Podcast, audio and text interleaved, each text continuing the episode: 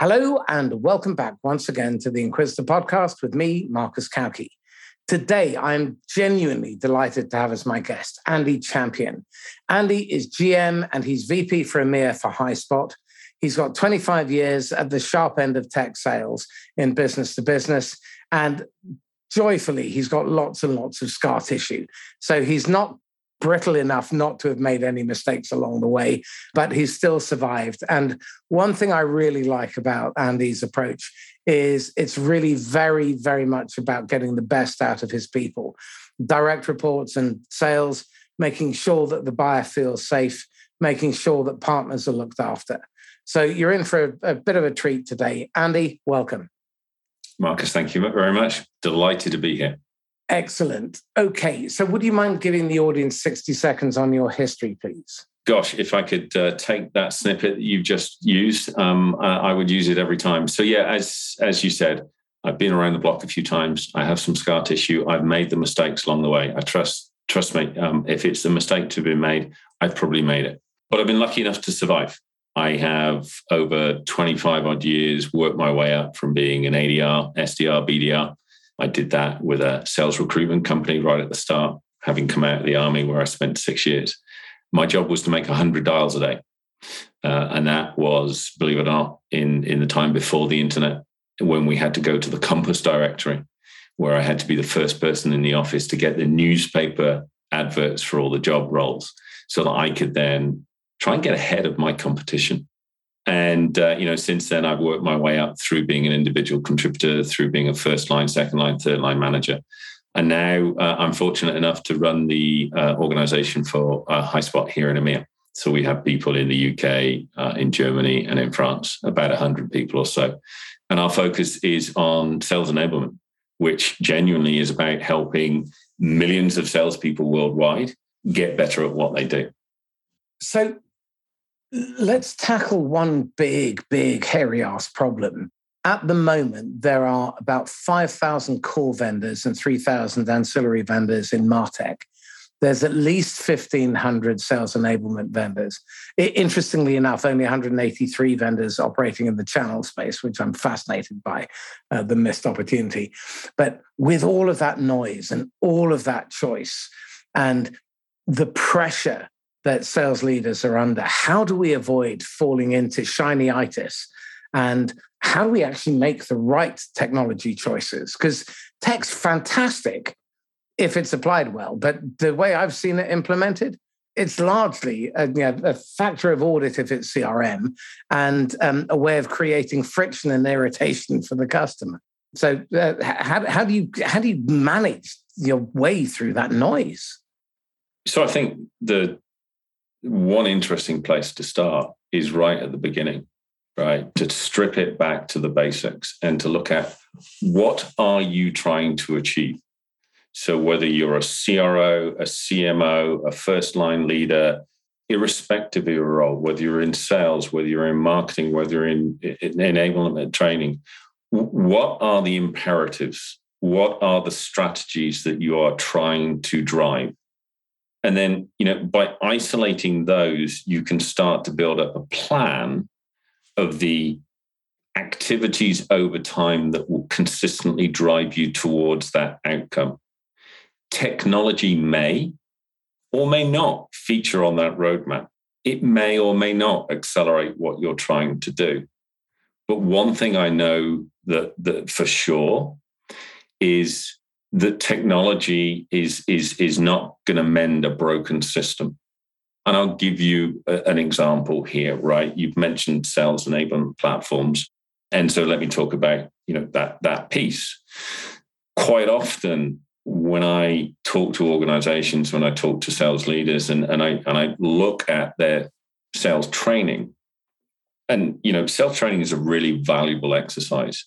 Unfortunately, more commonly than not, it's seen as a, a series of random, the experience for a rep is a series of random exercises, random certifications that take them away from their job, but yet they struggle to understand how they enhance their job.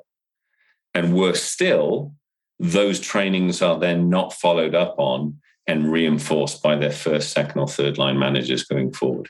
So technology is not going to solve that, Marcus.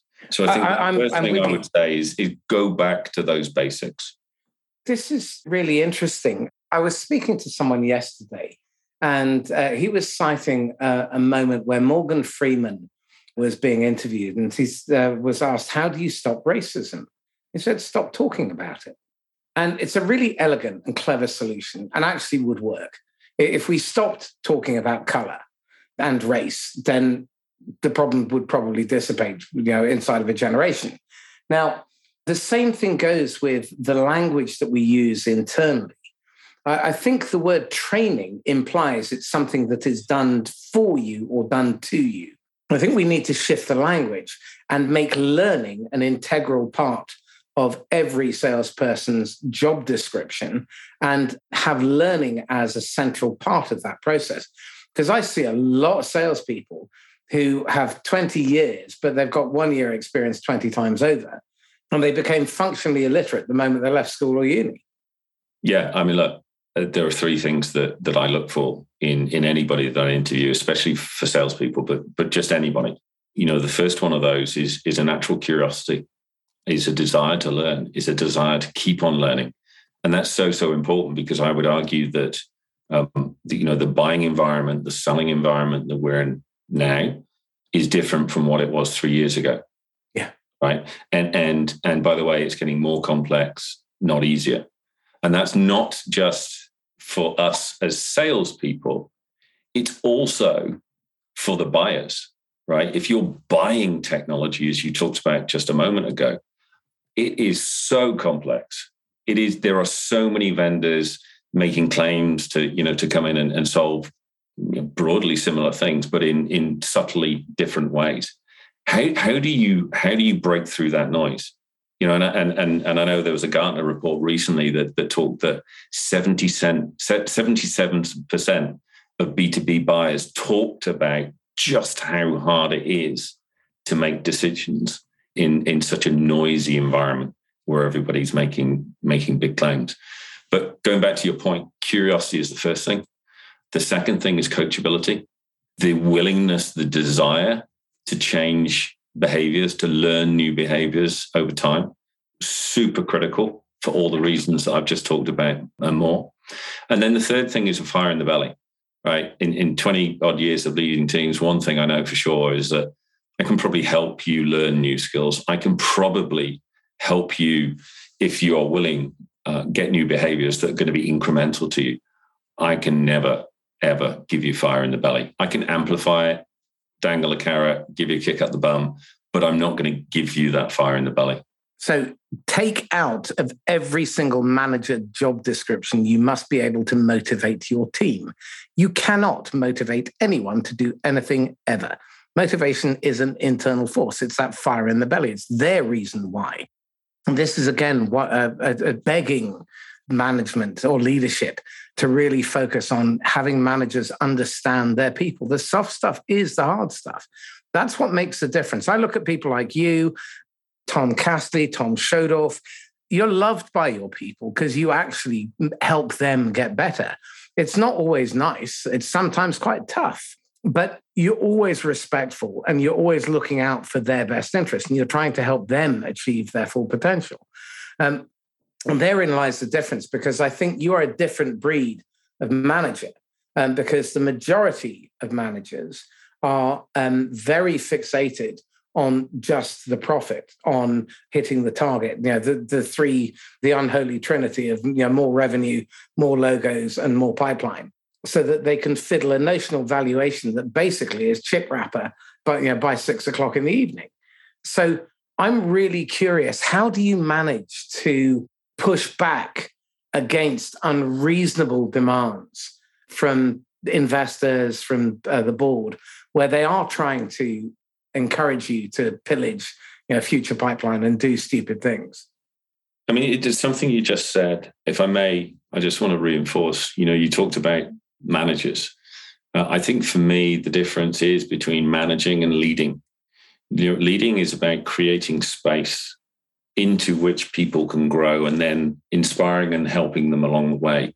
You're right. I, I can't give people that that inner motivation, but I can create space for it to prosper, right? Just like with your tomato plants, right? You put them in the greenhouse, you make sure they get lots of sun, you give them some feed, you give them plenty of water. And if you look after them well, they'll do their thing and you'll see the fruits of, of, of their efforts, right? Leadership's kind of the same thing. You create that environment. And I do think, by the way, that goes both ways. To your point, how do you address unreasonable demands? Well, you know, whether that's coming from the board, whether that's coming from your manager, your colleagues, whomever it might be, I think you, have got to get it out on the table and you've got to have the transparent conversation around, well, what, what's driving that? Why is that important? And, and where is the balance between um, achieving those goals and those ends and the costs to get there? Because there are times when sometimes you just got to suck it up and you've just, just got to get on with it. But you can't do that every time. You can't have people working 18 hour days for 53 weeks of the year, right? Not just because there aren't 53 weeks in the year, but because you will literally burn them out.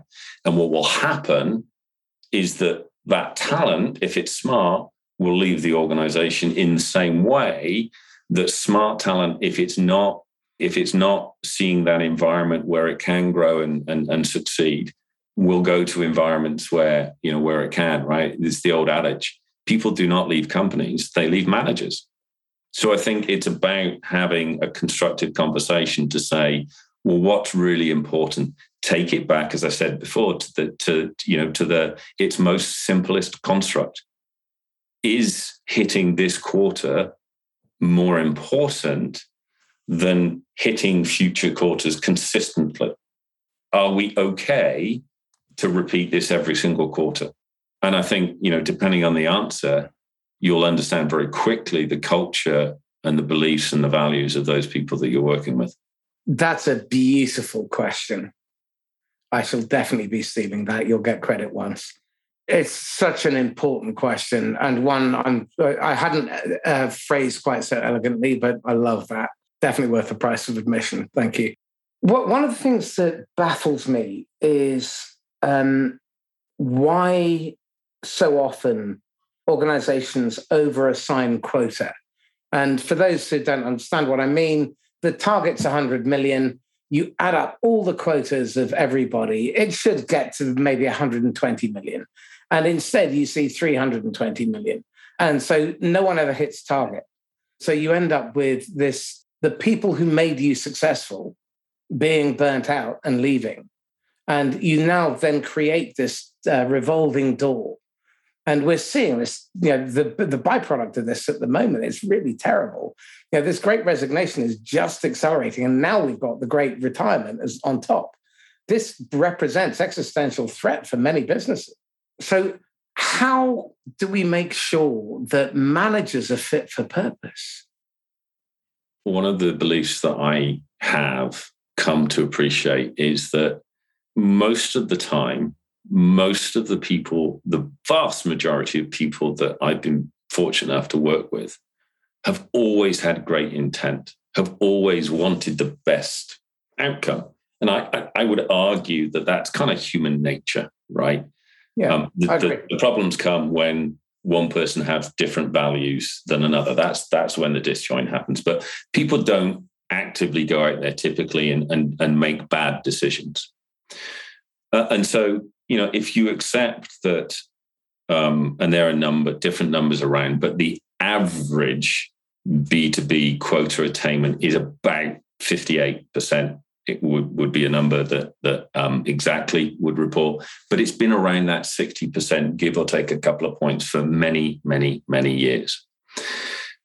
Well, if you've got this this situation where no matter what we do, only about 60% of our reps are, are hitting their number. How do you unpack that? And what are the consequences in a market, as you say, where you know right now the battle for talent is the most voracious battle, the most challenging environment that I have ever seen by quite some way. You and ultimately, my favorite salesperson out of the market it's in every area, right? It's in, in salespeople, it's in BDRs, it's in marketing, it's across the board. And part of that has been, uh, you know, and, and the main cause of it, I think at least, has been the amount of money and how relatively easy and cheap it has been to raise money in the current environment. It's a good thing. It means technology is growing. There are some incredible careers to be had. But my point is that all of us, me, you, individual sales reps, managers, have more choice. The ability to, to move from one company to the next it's almost friction free. Of course, there's a cost to that for the individual and for the company, because when you lose someone, you know, the average ramp time for a B2B rep to get to full productivity is two years. To get to some productivity is probably six to nine months, in my experience. And uh, Phil McGowan's research says they hit full pelt three years. And I rarely, rarely see reps now lasting longer than 12 to 18 months. So which no is, one which is a huge which is a huge shame, right? The the the the cost to them, their managers and their company and their peers is is it, it beggars belief, and their customers. The, the, okay, help me understand this because I recognize the intellectual logic of the current setup with the division of labor. So you've got marketing, you've got SDRs, you've got BDRs, you've got um, AEs, you've got CS, you've got um, account managers, and so on. Adam Smith actually said at the end of Wealth of Nations, it's a bad idea, but none of the alphas ever got to the end. Now, the reason is it tends to dehumanize, and it also isn't how real life operates. If, if your SDR can't talk about business problems to the customer, then all you're doing effectively is burning through a lead and irritating someone who didn't need to be disturbed. And when you look at the mathematics of cold calling, emailing, uh, digital marketing, none of that makes sense in any other environment. If, if you behaved in the same slipshod, half assed manner uh, that most uh, sales and um, marketing uh, leaders do when it comes to the numbers in terms of productivity, if your health and safety department you know, had a 1% success rate, I suspect there'll be a fair number of jailings. So, my question here is this if managers have so much influence and can make or break a team, they can drive people away or pull the best talent in. Why is it only 3% of the global training budget is invested in them? They receive next to no coaching in virtually every organization and they're in the most precarious role there possibly is. And that's you know, two quarters of shitty performance, and that's it. And they get next to no support. And then you wonder why the turnover is so high and the burnout rate is so high. What the hell's going on? Well, I think when we were talking ahead of today, right, you described it as the accidental manager, right? Somebody that's done yeah. maybe well as a rep, and has earned the next challenge. And, and that, you know, is incredible, right? We should all celebrate that. But guess what? The dirty little secret is the skills that got you to where you are today may not be the skills that you need for tomorrow. So that's why I come back to some of the things that I look for, you know, that innate curiosity, because you'll go and find the, the knowledge that you need.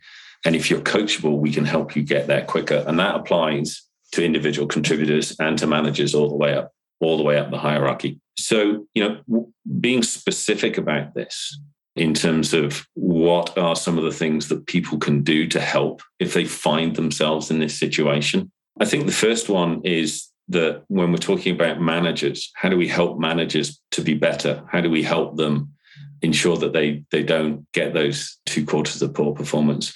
Well, just like reps, I think our role as leaders is to help them understand what good coaching looks like right? So often, I think, especially early in my career, I was driven by numbers and pipeline and pipeline coverage. What I didn't realize that I hope I realize now is that my job as a manager, as a leader, is yes to deliver numbers, but my real currency, the currency I truly deliver, is behavioral change. It's helping my reps get better at what they need to do every single day.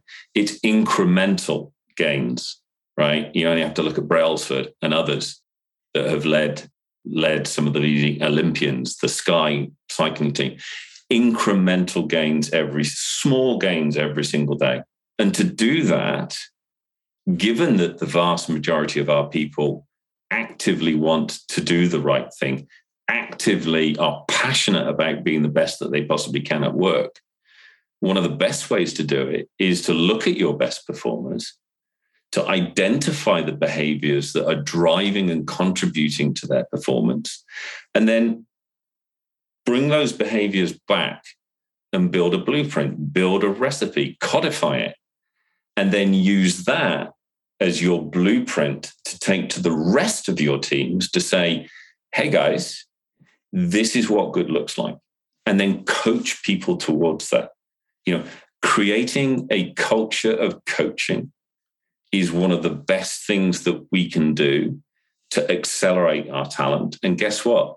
To retain our talent. And the organizations that, that succeed today, and I, I would argue will succeed in this battle for talent, for those are those organizations that are doing exactly that. They are helping their people succeed. They are defining what good looks like in a way that those individual contributors can understand and digest it bite sized piece by bite sized piece. Interesting. Help me uh, understand this then. I see a lot of managers say we don't have time to coach. And often they're just not making the time. But a lot of people think of coaching as you know needing the kumbaya moment, bit of incense, nice safe place, candles, uh, and an hour. But actually, my, my favorite type of coaching is operational coaching, which is on the hoof, in the moment, at the point where they need it, and I, I stop, I think, and I ask myself the question does it require an answer? Or if I ask the right question, will they be able to solve the problem? And then coach them maybe three, five, six questions so that they can work it out for themselves. And don't give them so much that you give them the answer, just give them enough to work it out. And then agree an outcome because it's important that there's the incremental measurement and that they can see each time they get uh, they ask for help they improve. Because i think that's another really important part that's missed in a lot of training. Because most most training that's gone online this depressing has a one to one and a half percent completion rate. That's the average. 3% is the gold standard. And i've seen the occasional organization that's really well thought through with maybe 12.5% but by and large at the end of it what they've done is they've sat through a video and then they've filled out a multiple choice, and there's no reinforcement and no implementation. So I think one of the most important things that we can do is teach managers how to do operational coaching on the job when people need it. Spend time out in the field with your reps on windscreen training.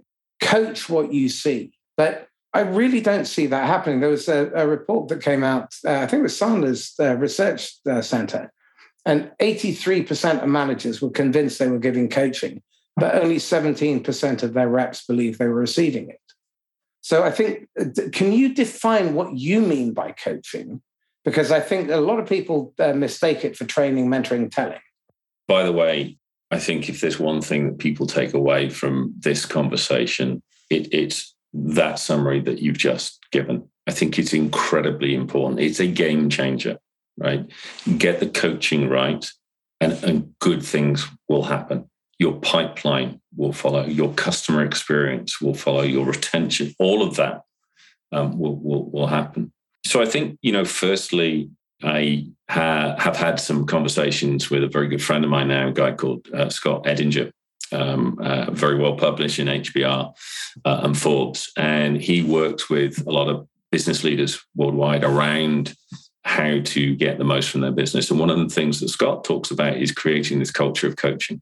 And his guide is that 20% of your time as a manager should be spent coaching your people. And I like, Marcus, what you were just saying around operational coaching, coaching in the moment. And the reason that that's important is because, in my view, that's what drives incremental change. One of the fundamental flaws of traditional training, right? Never mind the stats, right? It's 90% ish of training is lost within 90 days unless it's reinforced. It's not quite 90% it's actually 84. But right, it's 84%. It's gone without reinforcement. Which what that's 84 pence in every pound is burnt. Gone. No return. In fact, it's even worse than that because you've taken your people out of the field. Yeah. At four grand a day. Training you've done, plus yeah. played all the costs.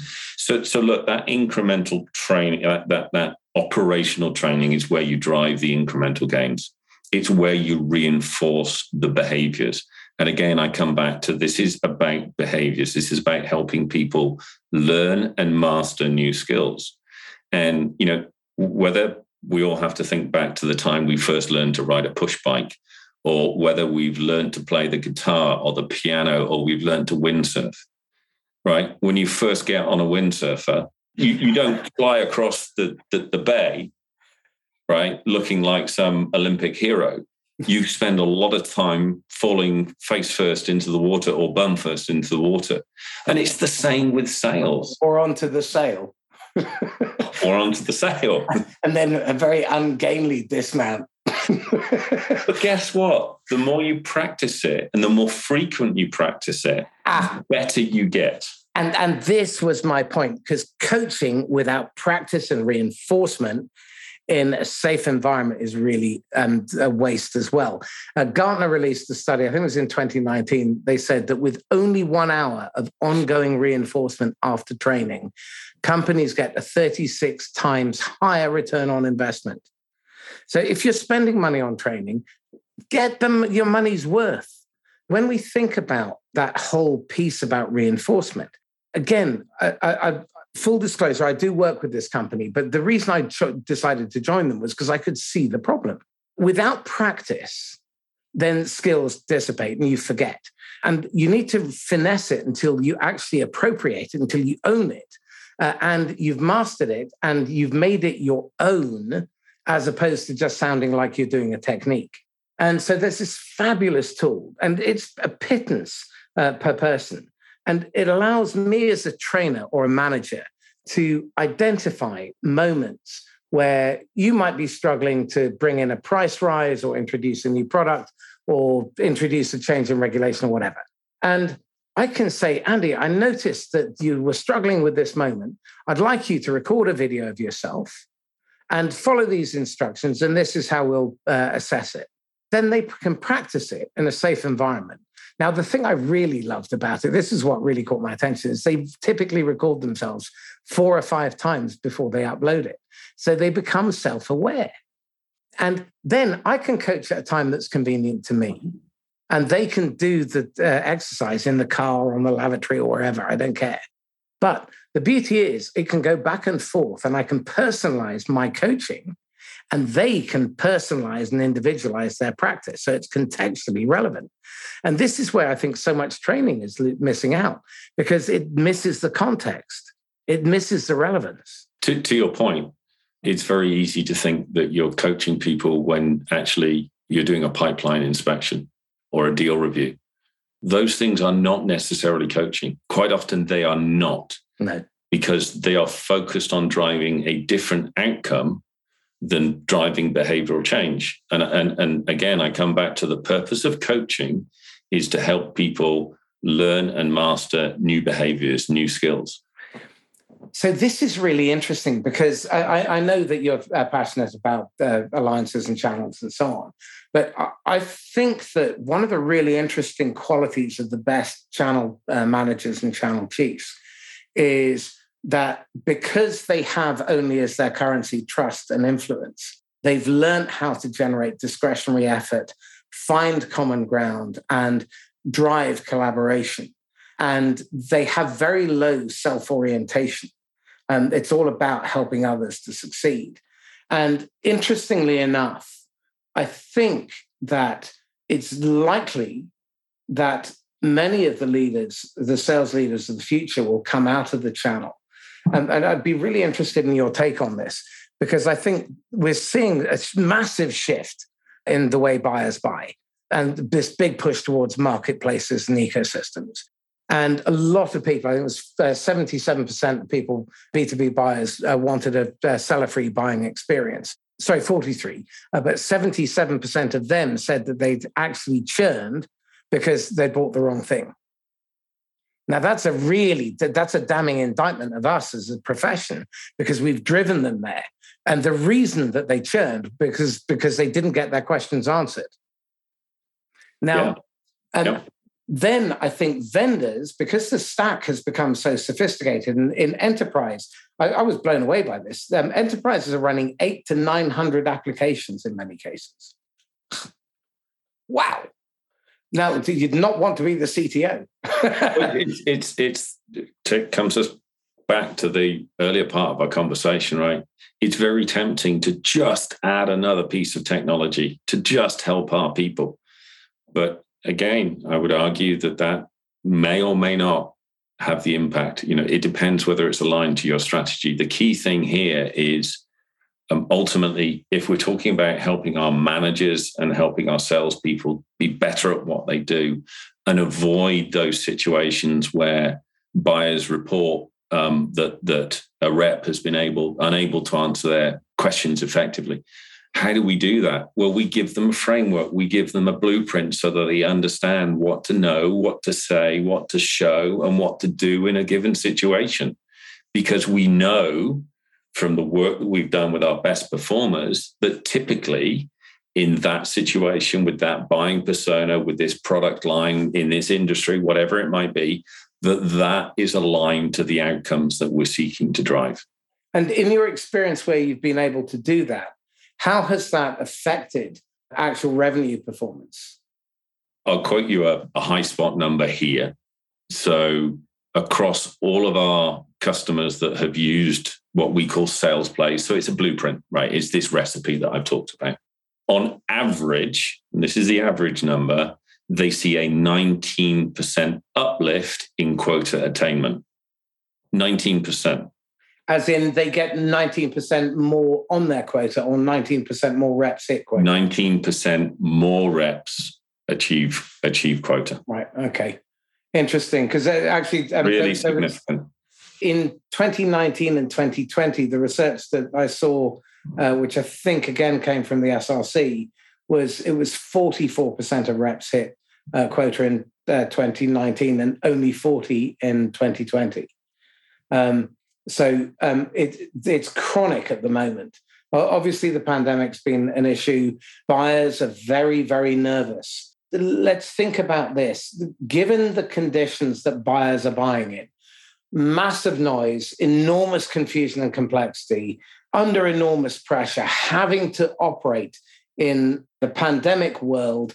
Uh, we're now looking at inflation. Supply chain inflation in construction is up to about 24% in some cases. And you're looking at uh, hospitality, 12.5%. So that's you know starting to uh, kick off. Interest rates are rising, which is going to be really very interest, interesting because so many companies are, um, have been sucking on the teat of cheap, mo- cheap money for a long time. I'm really curious. What are you doing to prepare your managers for what's to come? Well, I try and practice what I preach. you know, look, one of the things I think as a leader is that we've got to be prepared to do the things that we ask our people to do.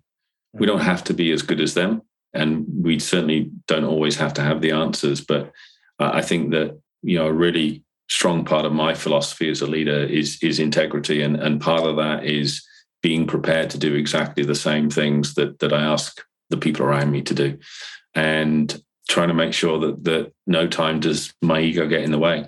We talked earlier about the concept of practice. You know, the concept whether that's through a technology that allows me to record a video or not I think that one of the one of the things that we as an industry do not do enough of is to deliberately create safe space where people can practice right it's called role play and you know the thing about role play is it's the safest environment because it's just with your peers and your colleagues right? It's not with your most expensive customer. That's not the place to practice by the way. The place to practice. is with your peers and your colleagues and with your manager because guess what?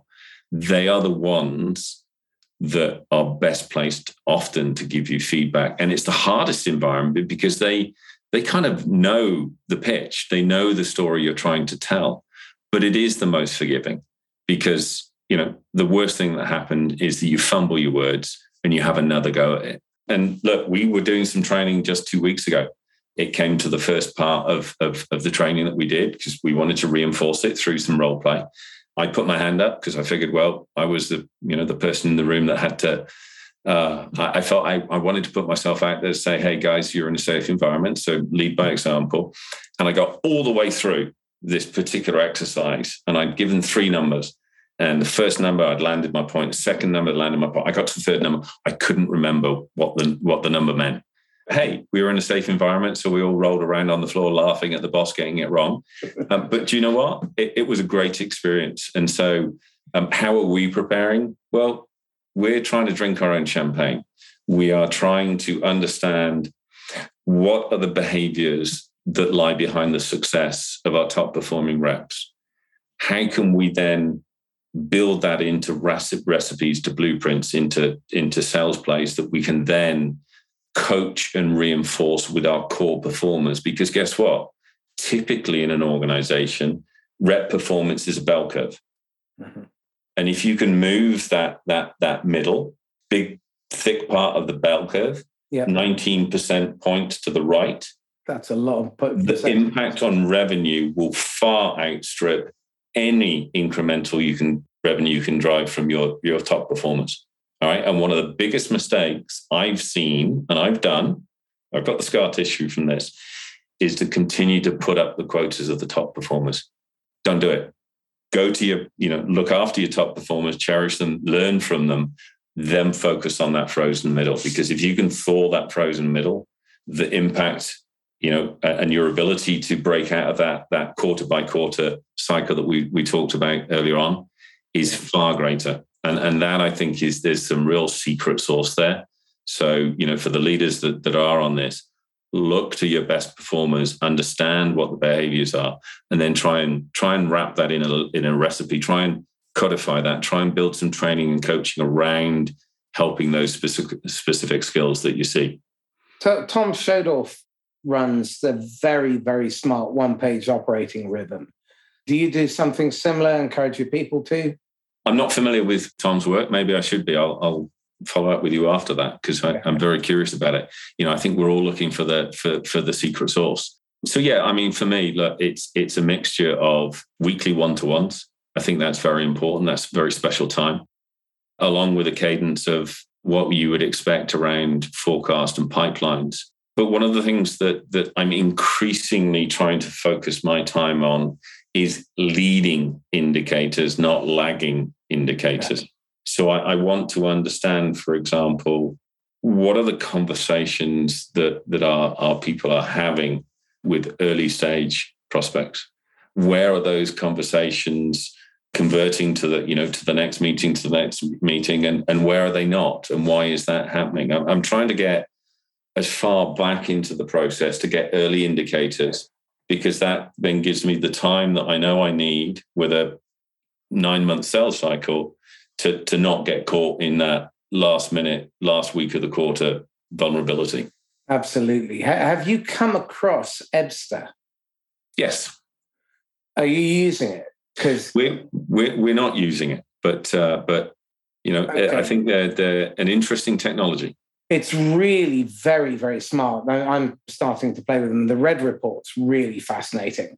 So the, Red, the Red Report looks at um, uh, revenue, frequency of engagement and touch, and it spits out your deals and uh, accounts are vulnerable.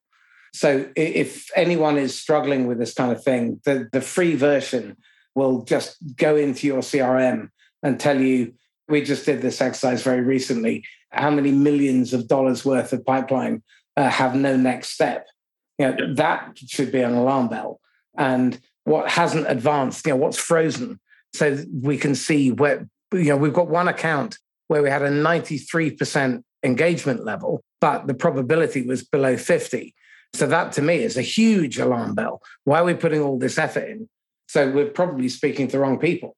Well, yeah. I mean, look, simplistically, right? We've all been in those deals where you're getting a ping. What I what I, I call this the ping pong effect, right? Ping pong. I email You you email me back. I call you. We, we you get that ping pong, just like on table tennis. I hit you the ball. You bat it back to me. I hit it back. And, and you get that regular cadence. And and you know when that's happening in a business relationship, in an opportunity, it's a wonderful thing.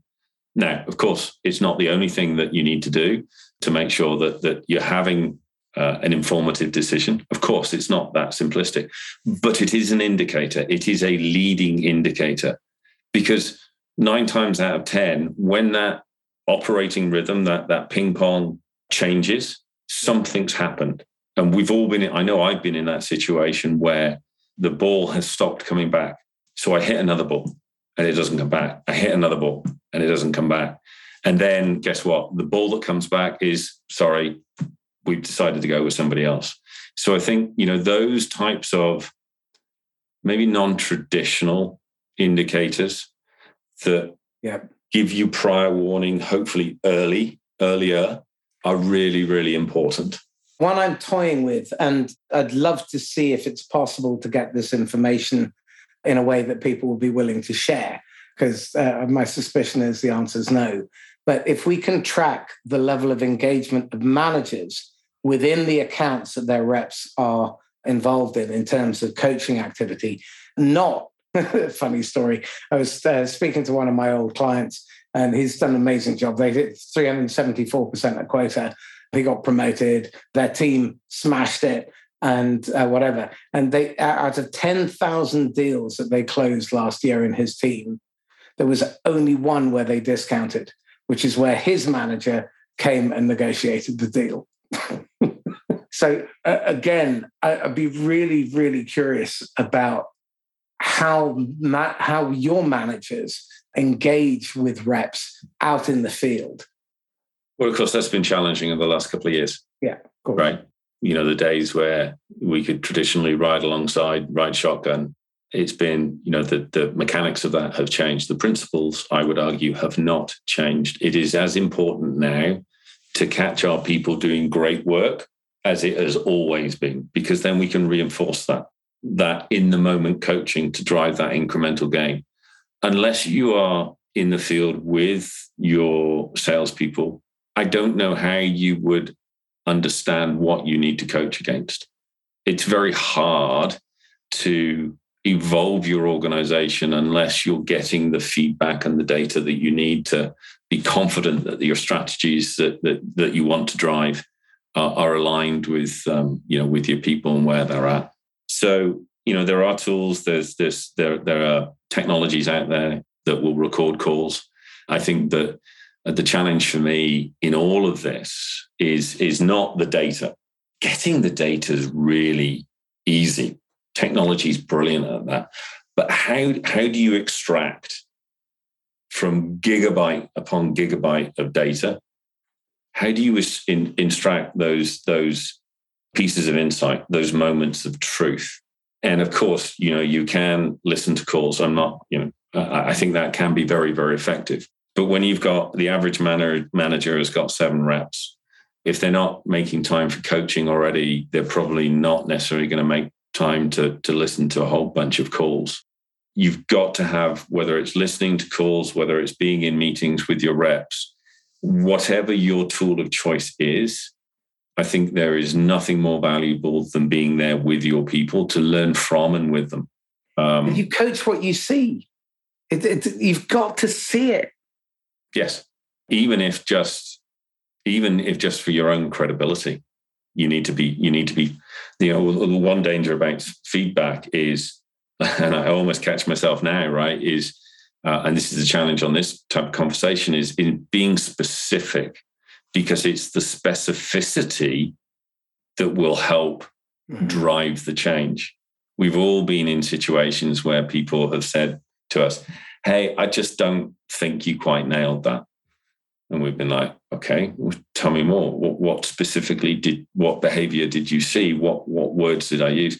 Well, I kind of just don't think you really resonated with the, the it's like, it, that's kind of nice, shining a light on, on my own in, inadequacy. But how much more powerful um, would it be if we could say, hey, I noticed, Marcus, that during that conversation, you you when we came to the pricing discussion, you used this phrase.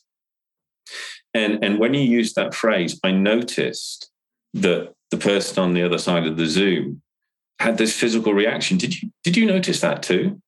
Then we're isolating the behavior.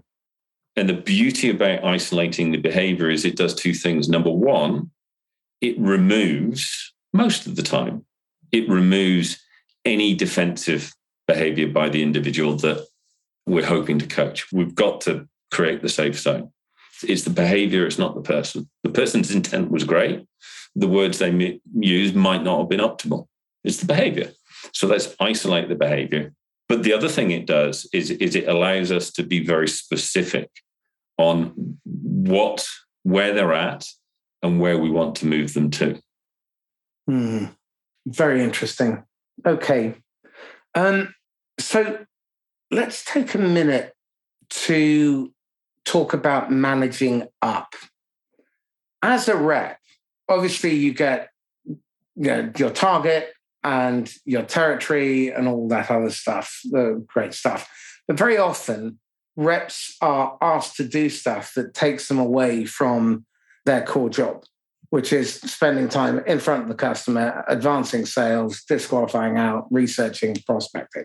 And they get sucked into meetings. They get asked to produce voluminous reports that should presumably be automated wherever possible. And the big question in my mind is why the hell are we producing this and how are they going to use it? Because if it's not moving the sale forward, then why is the salesperson reporting on it? So, how can salespeople confidently manage up when they are getting pressure from above? So, I think that are a couple of things that may help here. I'll give you one example. Um, whenever somebody comes to me um, to approve you know, a, a, discount or a particular situation, one of the first places I will go is to our CRM system. We happen to use Salesforce. It's not the only one on the market, but it's the one that we use. And there is a minimum expectation of information that is that, that we require our reps to have around an opportunity. And what we have tried to do very deliberately is to align that information to information that is both valuable to them as a rep in terms of moving the deal forward, but also valuable for me when I come into the Salesforce record in terms of understanding where we're at, what are the dynamics. And the reason that that's important is because what it then does for the rep is if I don't do that, and I don't go to Salesforce and I don't first check the information there. And then I do what we always, you know, so often is the case. Oh, I just pick up the phone and steal their time. I'll send them a Slack and steal their time. They then have every right to, to say, well, hang on, Andy, did you check Salesforce? Mm-hmm. and, and guess what? It's not just me that's doing that. You know, we we at HighSpot sell as a team. Many, many SaaS vendors, B2B, also have the concept of a team, right? I, I know of hardly any now that don't have a salesperson, a sales engineer, or a solutions consultant, maybe a services person. You know, it, it, it takes a village. And the beauty is that if the information is there in that one place, anytime anybody needs that information, they know where to go to. It's in the fields that we define. Those fields we've worked out over time are the ones that matter. And so we hold our people accountable for having that information in there. But the key thing is that is directly aligned to a significant benefit from them, right? What's in it for me? And what's in it for the rep is that by putting it in there once, they then don't have to repeat it 15 or 20 times to all sorts of other people around the organization. So I think trying to develop or influences processes like that. And if you don't have it in Salesforce, is there another way that you can get that core information in a central place where people can consume it in their time, not yours? Okay, so I'm going to bridge into another topic in a minute, but using this as a platform. So one of the things that I've noticed, um, particularly you know the last ten or so years, as I've been uh, you know trusted more to look inside people's systems and things, is the CRM is generally populated with total crap. And CRM hygiene is really important. the CRM should be the single source of truth. But you know, in the CRMs I've uh, had the misfortune of looking at and um, you know, uh, trying to uh, fix, 80% of the data in there is utterly worthless. It's just left VM, call back in six months, busy. And there, there's no there's no meat on there that allows me as the, their successor uh, to do anything with it. And I think part of this is the ludicrous obsession and belief that more is better. And I see you know, SDRs having lists of 10,000 that they have to dial through. I, am minded of Bruce Lee. You know, I'm not afraid of the man who knows 10,000 kicks. I'm afraid of the man who's practiced one 10,000 times. And the model, the predictable revenue model that seems to be so popular nowadays, is throw more bodies at it, make more dials, inflict more crappy digital adverts. 4.3 quadrillion digital adverts are inflicted on you and I every year, and they get one or zero clicks. So, how do we stop this? And how do we get people to start asking better questions and looking at the source of the problem and even empowering our people to think like that? I think we've all been guilty of it. I know I have, and, and I know probably in, in in some respects I still am. Right, there's still the imperative to drive revenue, but I think that you know, hopefully, the theme that people will take away from our conversation is there really aren't too many shortcuts to that. You can't just throw more technology at it. I'd argue that you you, you throwing more people at it will only amplify the inefficiencies that you already have. So I come back to my I think my key point here is organizations, leaders deliver through people. And the more time that we can spend with our people, helping them to understand what good looks like, helping them to build the skills in order to be able to replicate that themselves, the more likely we are as companies and as leaders to hit the ambitious goals and targets that are set for us. That's not going to change. Quotas and targets will go up every single year. The question is, how do we choose to respond to that? And I use the word choose deliberately because we can choose to get to that last week of, of, of the quarter and look forward to the next quarter and create this false, crazy pricing imperative for some for, for a customer to sign early but buyers see through that. And more importantly, we damage our credibility. We train our customers to expect that poor behavior for, for, for us from us every time. And remember, you suffer the lifetime of that customer, the discount that you give away today, because you're never going to recover and you're always going to be on your back foot. Oh, and by the way, the five or six people that they tell. And the five or six people they tell. So you touched on something that's really important. Are you familiar with Price's Law? Mm-hmm. What Andy was talking about there is that as an organization grows, talent grows in a linear fashion, and whining, moaning, and bitching grows exponentially.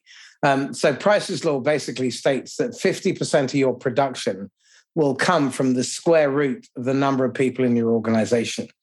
And so as an organization scales, with 10 people, three of their salespeople produce 50%, seven the other. With 100 distributors, 10 will produce 50%, 90 will produce the other 50%. With 10,000 resellers, 100 will produce 50%, 9,900 will produce the other 50%.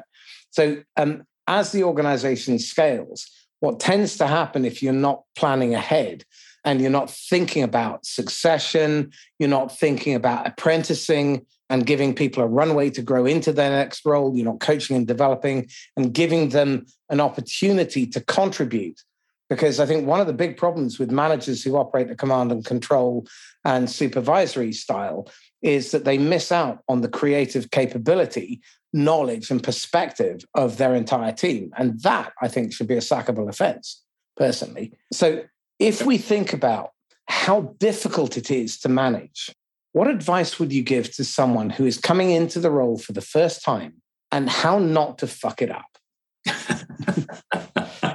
so the first one's really easy, right? Leave your ego at the door. Our job, your job as a leader in whatever capacity that is personal life, professional life, first time leader, experienced leader. I would argue that your job, my job, is not to have the answers, is not to seek to have the answers all the time. We've all worked for those people that it's, you know, tell, oh, this is how you do that, Marcus. This is how you do this, Marcus. Um, unfortunately, you know, sometimes that works, sometimes it doesn't. But the one thing it does kill is that creativity, is that evolution, is that learning, right? Which is such an important part of retaining our, our, our best people. So leave the ego at the door. Seek not to have the answers, but rather focus on the questions. Focus on understanding the why. Focus on understanding how something happened. Focus on what the lessons are to take away from that. Consult with your team. Listen to them.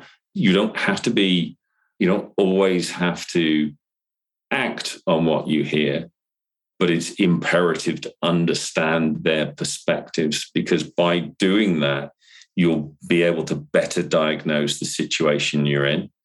And also, you know, I think creating that safe space where everybody does does have a voice, because guess what? I've never been in an organization where one of us has been as smart as all of us. And I've worked with some really smart people. So I think that creating that environment where there is discussion, it's respectful discussion. You still get to make the calls as the leader, but you do it in an informed way that has no ego, that is solely there with the purpose of growing your people, growing your customers, and growing your organization, that's probably a great place to start.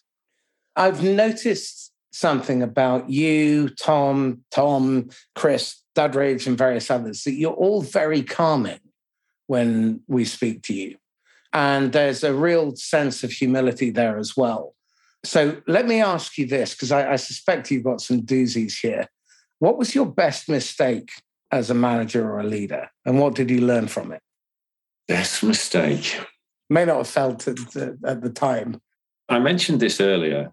I spent six years in the military many, many, many, many years ago, back in the late 90s. And I remember I was an officer in the infantry. Uh, and why is that relevant? Because I remember one occasion where I asked a soldier to do something that I was not prepared to do myself. Now, the soldier did what was asked of him. It was an order, right? It's, it's, the army is not a democracy. It's not quite what people think, but it's not a democracy. But I knew immediately that he knew that I was not prepared to do this. And I knew it immediately at that moment. I had lost his respect. And so, what I try to avoid in all that I do now, I try to remember to be humble to accept that I don't always have the answers. And I also understand that respect is something that has to be earned over time. It is not something that that that is can be demanded. It, it can be given, it can't be demanded. So I think that was a, a you know, I was lucky I was early 20s at the time. And I was fortunate enough to have a great platoon sergeant that would, kind of took me aside and said, Hey boss, did you how did you think that went? And I'm like, yeah, it was it was pretty shit, wasn't it? And he's like, yeah. And so I think that was the thing. And that's why I said to you earlier on in this conversation, I try not to ask things of my people that I'm not prepared to do myself. Very interesting. So it, if you were to recommend some great content, books, audios, videos, whose material would you uh, suggest? There are a lot of sales acceleration partners, a lot of sales methodologies out there. And I think all of them have many really good, important points. One that has always resonated with me was a concept that, that came out through C- CEB and Challenger. Uh, and I remember many, many years ago, sort of around 2008, 10, something like that, we chose to roll out Challenger at a company that I was working with at the time, a company called Responsys in the Martech space. And it just revolutionized what we did. And there are a couple of key principles in there that, that also have stuck with me along with others from elsewhere, but these these two. Um, the first one is is the concept of a mobilizer, and this is somebody within an organization that actually cares enough and has enough credibility to want to and to be able to drive change. Sometimes it can be a senior individual, sometimes not. But the point is that it's an individual that understands and recognizes change is needed and they are willing to go above and beyond to try and drive that change. So that is an important concept. We look for mobilizers in all that we do. And they're, they're, they're I think, subtly different from kind of coaches and champions. So that's the first thing. And then the other thing that, that also struck with me at the time was this concept of constructive tension. Love it. Oh, huge it's, fan. It's wonderful. And for any salespeople that are listening to this that haven't yet read about constructive tension, take yourself 15 minutes and, and go and look at it and understand what it is and think about how you might apply it in your work because I've got a really good story for that. Um, so back in the 1970s, there was a, a bunch of very enterprising people who bought a bunch of 747s and converted them into flying Aquaria and they flew them over to Hawaii, caught live game fish, and then shipped them over to East Coast restaurants where they could get $500 an ounce or whatever it was. Anyway, long story short, the fish didn't arrive very fresh. So they consulted a marine biologist. And the marine biologist said, put a shark in the tank. What do you mean? Well, nothing too big to cause them harm, just enough to create some tension. And I think the best salespeople I know have the ability to create that constructive conflict and they create the right type of friction to get people thinking. And what I've found the best ones do is they're really good at synthesizing. So they capture all the information, they draw it all together. And then by the time they present their solution back, they understand not only the problem, but the organization better than the people who live in it. Now, that is what we should all be aspiring to hire and develop. And the only way you're going to get people to develop that is by actually paying attention. And, and David Weiss talks about you have to love your people. And I think you do. It really is. It's that. Uh, it's the same thing in the military. I live in Sandhurst, and the motto is "Serve to Lead." Uh, mm-hmm. Uh, service is not servitude. It means that you help others do their best work. That's really powerful. And as a as a seller, my job is to facilitate the best possible decision for the customer, whether they buy from me or not, whether I have anything to sell. And that, that's a huge shift. So, another podcast, because I'm conscious I'm overstaying my welcome now, but I would love to uh, have a deep dive into values, values as a leader and as a seller. That would be really very interesting. I'd like you to do so. Thank you so much. This has been really, really interesting genuine delight. How can people get hold of you? So andy.champion at highspot.com is probably the easiest way. And are you hiring at the moment? We absolutely are. If you're interested in a really good career with a great boss, good team, and Andy poached someone that I was trying to take.